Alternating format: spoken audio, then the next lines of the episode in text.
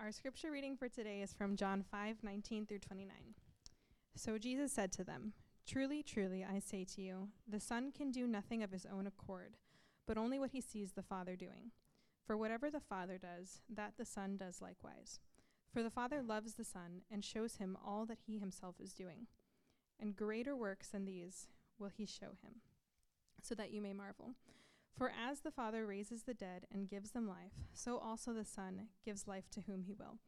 For the Father judges no one, but has given all judgment to the Son, that all may honor the Son, just as they honor the Father. Whomever, whoever does not honor the Son does not honor the Father who sent him. Truly, truly, I say to you, whoever hears my word and believes him who sent me has eternal life. He does not come into judgment, but has passed from death to life.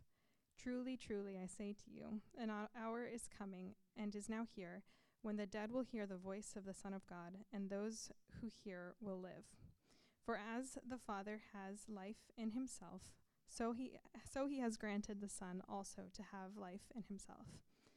And he has given him authority to execute judgment because he is the Son of Man. Do not marvel at this, for an hour is coming when all who are in the tombs will hear his voice and come out, those who have done good to the resurrection of life, and those who have done evil to the resurrection of judgment.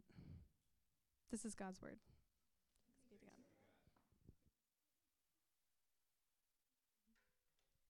Thank you, Vicki. Um, if I haven't met you yet, I am Georgia. I'm a deacon and staff member here at Citizens.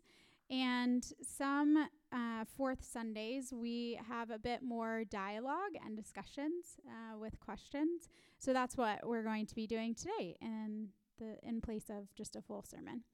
Um, so before we get going, let me just pray for us. God, we are grateful that you have brought each of us here today.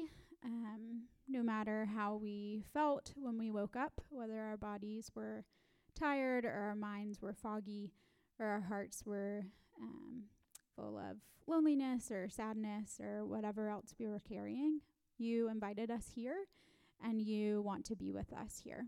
Um, we are grateful that we get to experience you and be with you in community. Um, and so we ask that you would help remind us that you are with us, um, not just as individuals this morning, but collectively. Um, and we ask that you would help us to hear from you. We pray in Jesus' name. Amen. So, before we dive into some questions about the text, I would like to begin with a bit of framing for our time together. If you have ever taken a philosophy class, please raise your hand. Great. That's quite a few people. Um, keep your hand raised. If you really enjoyed that class, keep your hand raised. Okay, a couple hands fell. If you enjoyed it so much that you were a philosophy major, keep your hand raised. Okay, none of us. Okay, well, yeah, goes to show a little bit that, um, yeah, culturally we just care a little bit about um, maybe more practical majors and paths of vocation. Um, and it is what it is. I have never taken a philosophy class.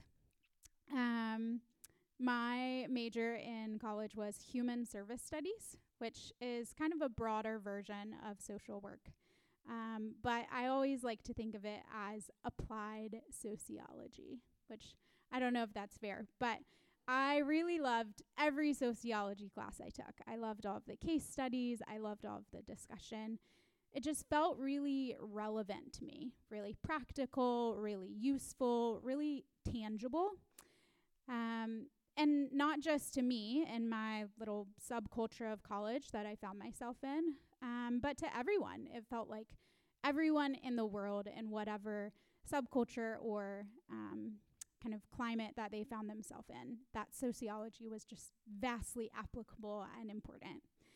Um, the past few weeks, we've heard stories from John 3, 4, and 5. Stories about being human, about relating to one another, about relating to the most perfect human, Jesus. And although these stories took place thousands of years ago, they can still feel pretty relatable. These stories are about emotions, about grief, about longing, about joy, about anger. And these stories are about situations that are common to the human experience about illness, about isolation, about pain, and about relational conflict. But today's text feels different. It is different. It's in the context of a story, and Jesus is speaking to people, but his monologue is a little challenging to stick with. It can feel kind of like a swirling existential theory on the underpinnings of the metaphysical world, kind of like an abstract and circular commentary on esoteric and even apocalyptic themes. To me, this text feels like I've been plucked out of the very enjoyable sociology classes of chapters 3, 4, and 5 and into some philosophy class that I didn't even register for. Um, and I kind of just want to, to tune out, to check out. The text feels circular, complicated, even a little bit ethereal. If you already checked out when Vicki read the passage, first, I forgive you. It's okay. Um, but second, I get it. Um, it's really easy to prefer a text from the Bible that feels a bit more accessible, a story that feels relatable and relevant, even to prefer a Jesus that is warm and patient, dynamic, yet straightforward. But the invitation to me, to you today, is to not just tune out of what might seem like a in the clouds philosophy class, but to stay engaged. And not just to stay present in a heady way, but to engage our emotions and our bodies too. So, in the next 30 ish minutes, we'll have two sections for reflection. We'll read the passage again and reflect about Jesus' relationship with the Father. And then we'll listen to the passage one more time and have a dialogue about Jesus' relationship with the world. Um, so, first, we'll begin with Jesus' relationship to the Father. I'm going to read John 5 19 through 29 again. And while you're welcome to note particular words or phrases that stick out to you, I also invite you to pay attention to your heart and your body as I read. So maybe consider what emotional tone is Jesus conveying in the passage. Maybe he seems excited, serious, tender, or instructive. What emotions are you feeling as you hear Jesus' words? Maybe frustration, curiosity, confusion, or hopefulness. Um, are you feeling any sensations in your body as you listen?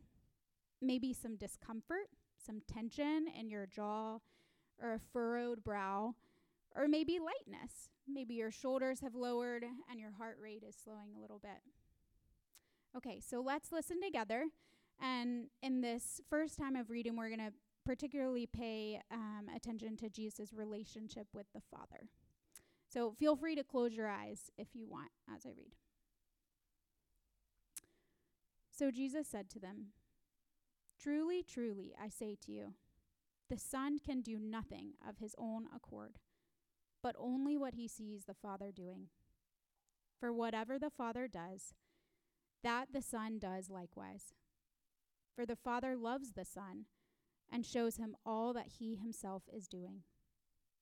And greater works than these he will show him, so that you may marvel. For as the Father raises the dead, and gives them life, so also the Son gives life to whom he will.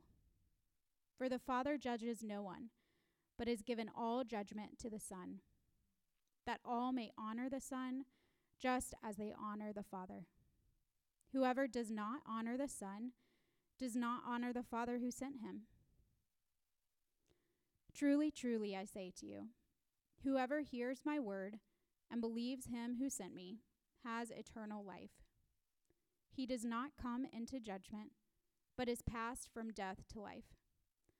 Truly, truly, I say to you, an hour is coming, and is now here, when the dead will hear the voice of the Son of God, and those who hear will live. For as the Father has life in himself, so he has granted the Son also to have life in himself. And he has given him authority to execute judgment, because he is the Son of Man. Do not marvel at this, for an hour is coming when all who are in the tombs will hear his voice and come out.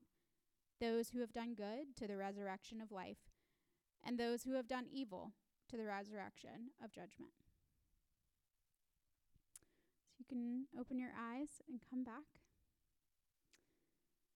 First of all, we can just reflect together um, with particular attention to Jesus' relationship with the Father. What emotions do you sense from Jesus as he speaks or feel in yourself as you listen? And then why might those emotions be important or what could they point to? Feel free to just shout out.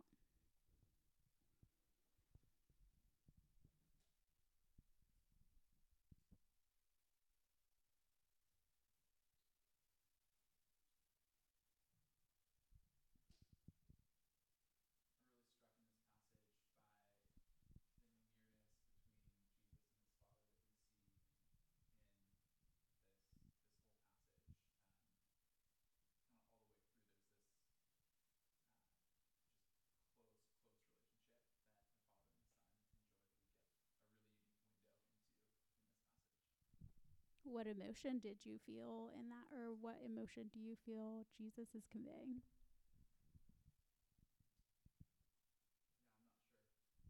That's okay.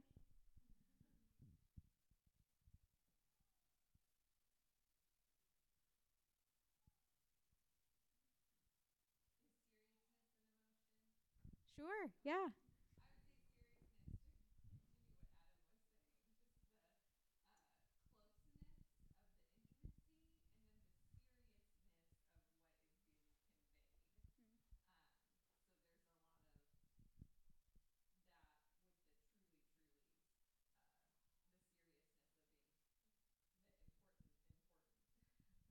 Yeah. He really wants the listeners to pay attention.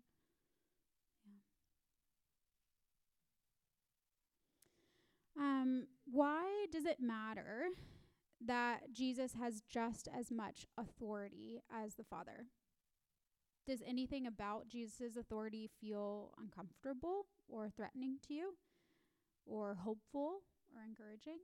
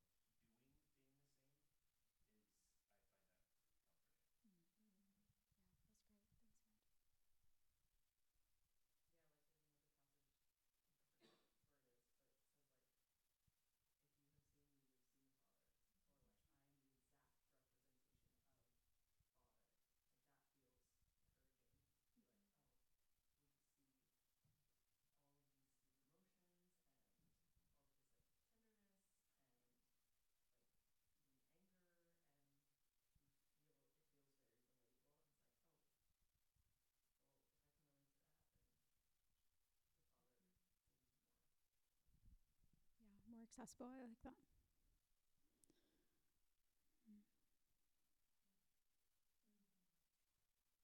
Marley, you have something you want to share? Great.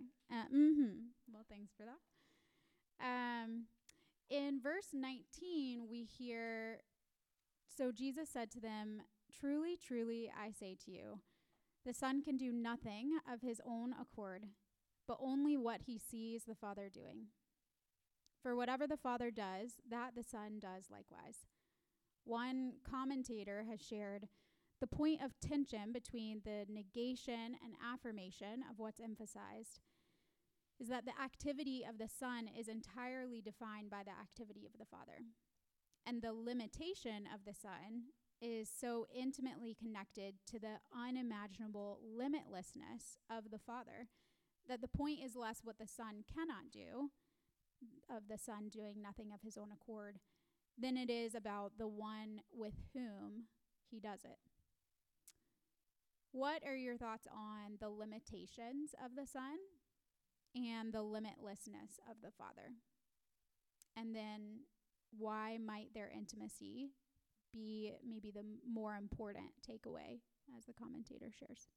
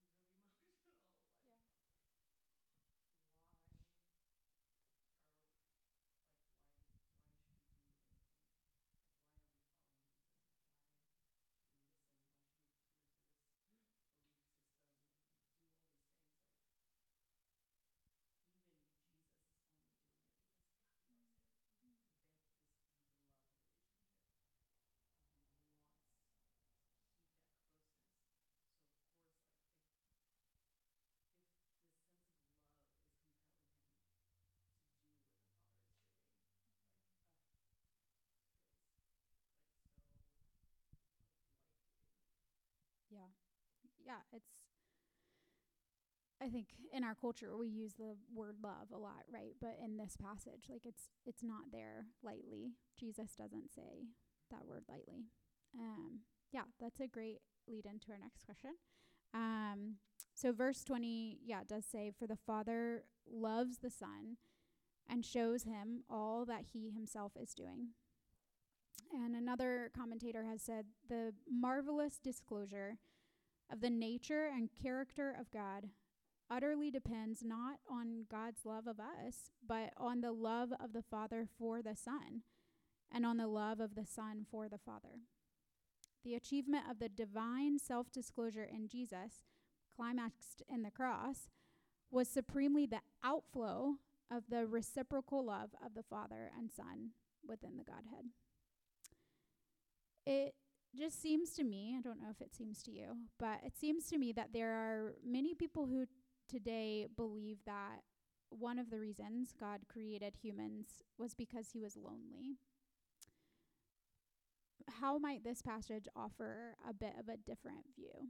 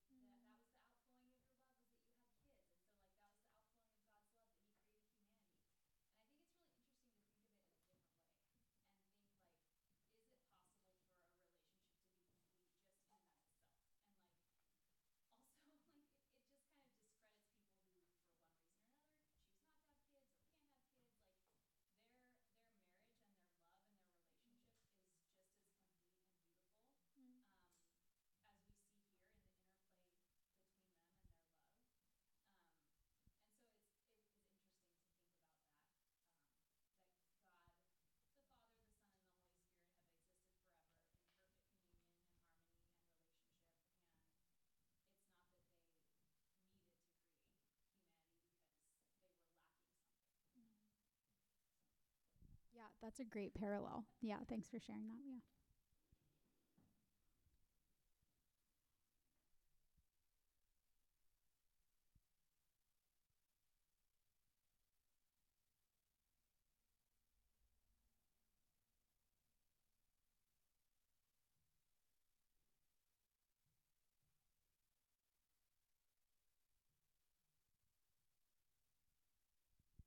Well, feel free to keep mulling this over as we move on. Um, but yeah, we're going to move on to part two Jesus' relationship with the world. Um, so I'm going to read the passage one more time. And again, you can note words and phrases that stick out to you, um, as well as the emotional tone that Jesus seems to be conveying, any emotions you feel as you hear Jesus' words and then any sensations that you might be experiencing in your body. Okay, let's listen together, particularly considering Jesus' relationship with the world. Feel free to close your eyes again if you want.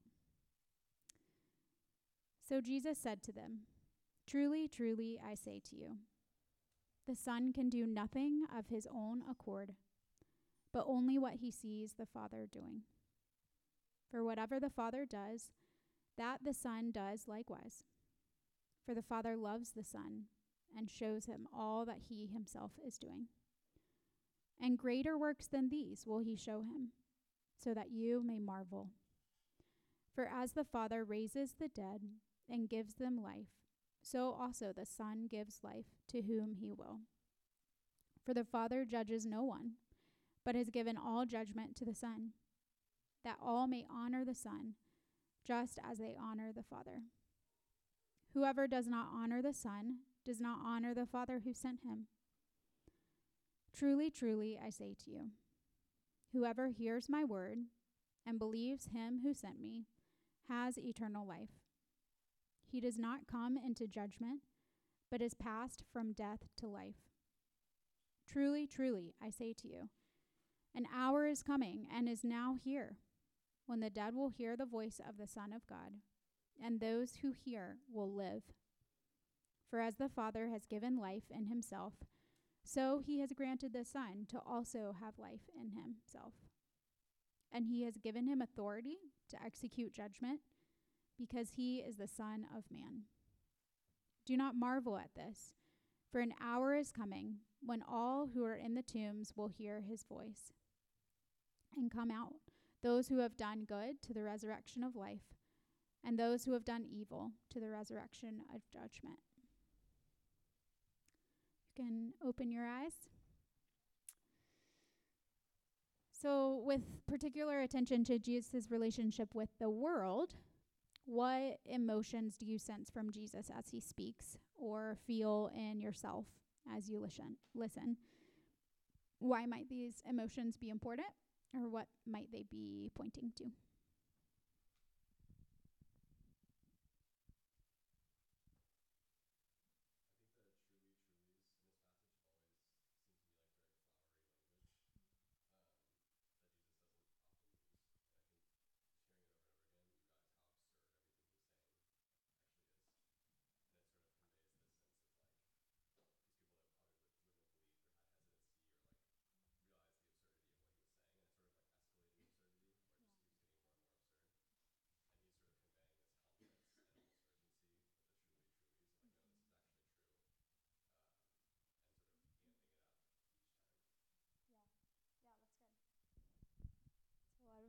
Urgency and a sense of like, no, guys, I really want you to believe me and hear what I'm saying to be authentic and legit, even if it sounds a little crazy.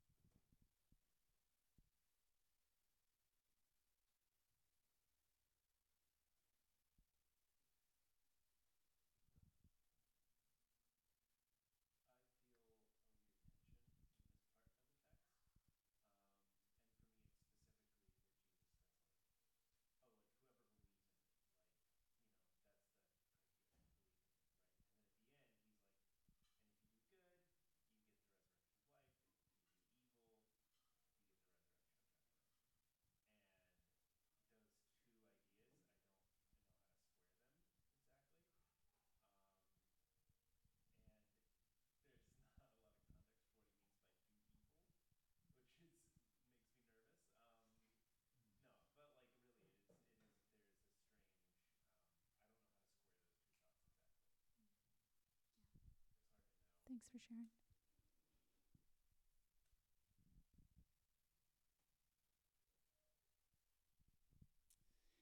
Well, in this passage, Jesus talks a lot about eternal life or just life and live.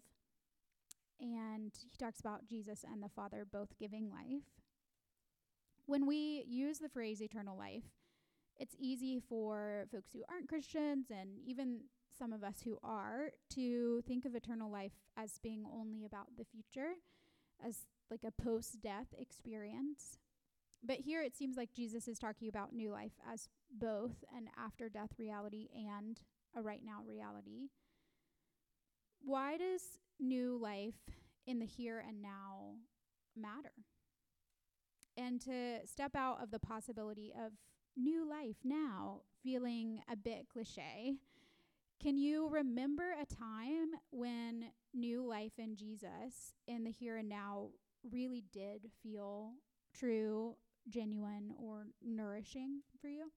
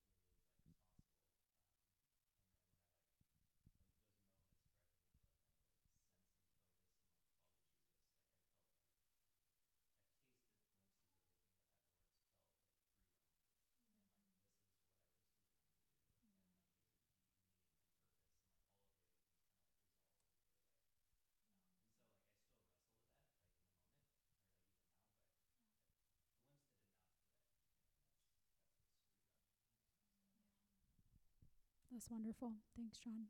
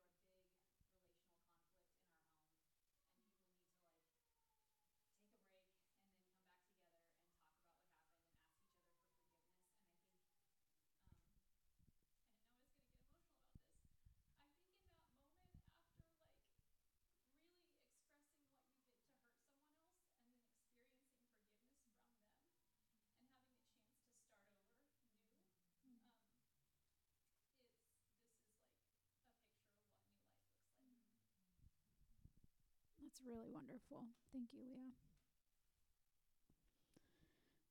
Yeah, it to me it just calls to mind resurrection, like that we have so much death in our world around us, so much pain, so much um, even if it it isn't actual physical death, there is yes, so much that points to decay and suffering and longing. And so yeah, we need hope, we need um, forgiveness, and we need to be able to live into not just the like Jesus saving us from sin reality of the resurrection, which is true, but just like our bodies, our minds, our souls being renewed and the world around us and relationships being repaired, like those hopes of the resurrection.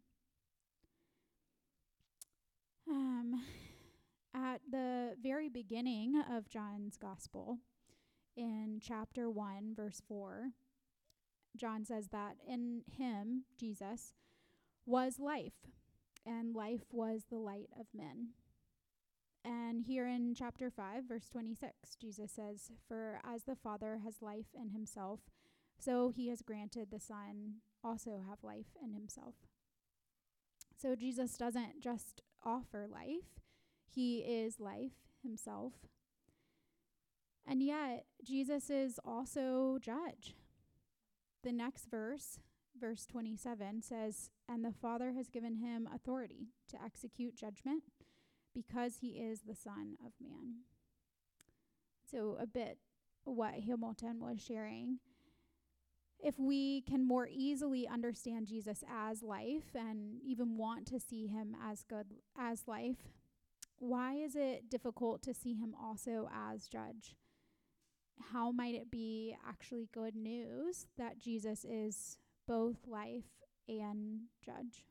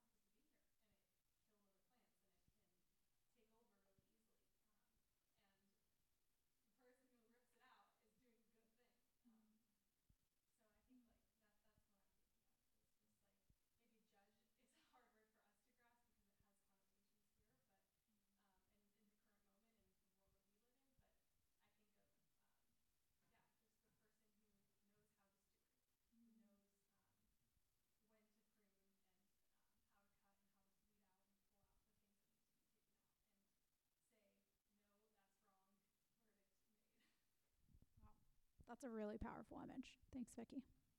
Yeah, Mitchell.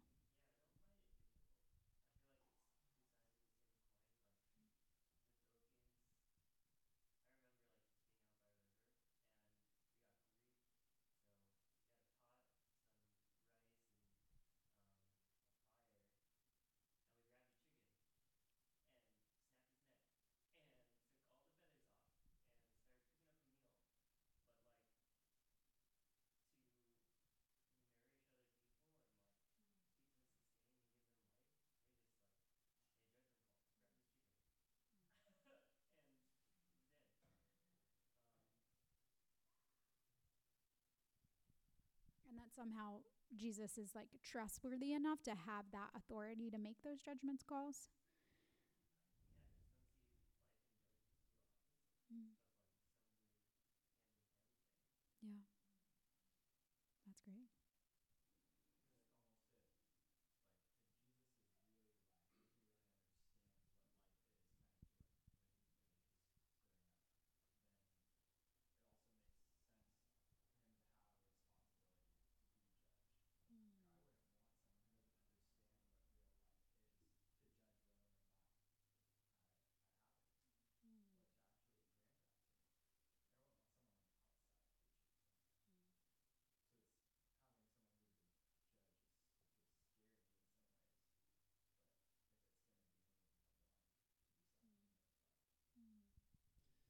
It's really good.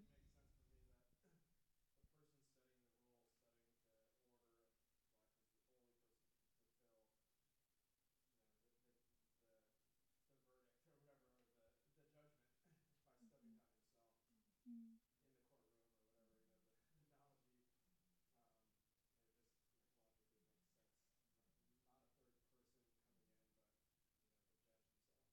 Yeah. Yeah, that's great. Thank you, everyone, so much for sharing. Um, we are going to wrap up. Um, but yeah, just wanted to say, even if you didn't speak aloud, um, really glad that you were here. Your presence is still really important and valuable. As we read scripture, it's important for us to be honest about how we're experiencing the text. Are we feeling distracted or even a little bit bored? Are we um, experiencing some tension as we read the text? But ultimately, we can't stop there. We also must acknowledge that we are not alone as we engage with Scripture. God is with us. And so we ask God to show us more of Himself as we read and listen and sit with the text. We can ask Jesus, Show me how what you say is relevant to me how it's good news. Show me how my uncomfortability with your words or my confusion invites me to linger longer with you. Show me how your words reveal my longings and show me how you want to meet my needs. If you identify as a follower of Jesus, the details that Jesus shares in today's text about his intimacy with the Father and his relationship with the world, the details about death and life, about his authority. These are central to what it means to be a Christian. They're central truths for us to mull over and for us to allow to impact us. May we not shy away from them as too complex or not interesting enough. May we recognize the care and the urgency with, with, with which Jesus speaks and allow his words to undo and to tend to us. And if you don't currently consider yourself a follower of Jesus, or if you felt some tension today, I invite you to continue to sit with Jesus' words this week. Let Jesus know your thoughts and your questions, and listen for how he wants to speak to you. Let me pray for us. God, we are grateful that you are both life and judge. We're grateful for all of the ways that your identity is so good and so pure and so wonderful and so truly awesome um, in ways that can even be hard for us to understand or fathom. But we are grateful that you reveal yourself to us in your word, that John wrote down these things that you said about yourself, Jesus, and that we get to hear them, um, not just this morning, but we can access them and engage with you, Jesus, who said them uh, on a daily basis. That is wild that we get to have a conversation with the speaker, the author, um, in real time. And so we ask that you would help us do that, that this week, as we uh, move throughout our days, that you would help us continue mulling over these truths that you've revealed about yourself and that um, they would be lodged in our hearts and that we would receive um, your character, your presence, all of who you are, Jesus, as good news. We pray in Jesus' name. Amen.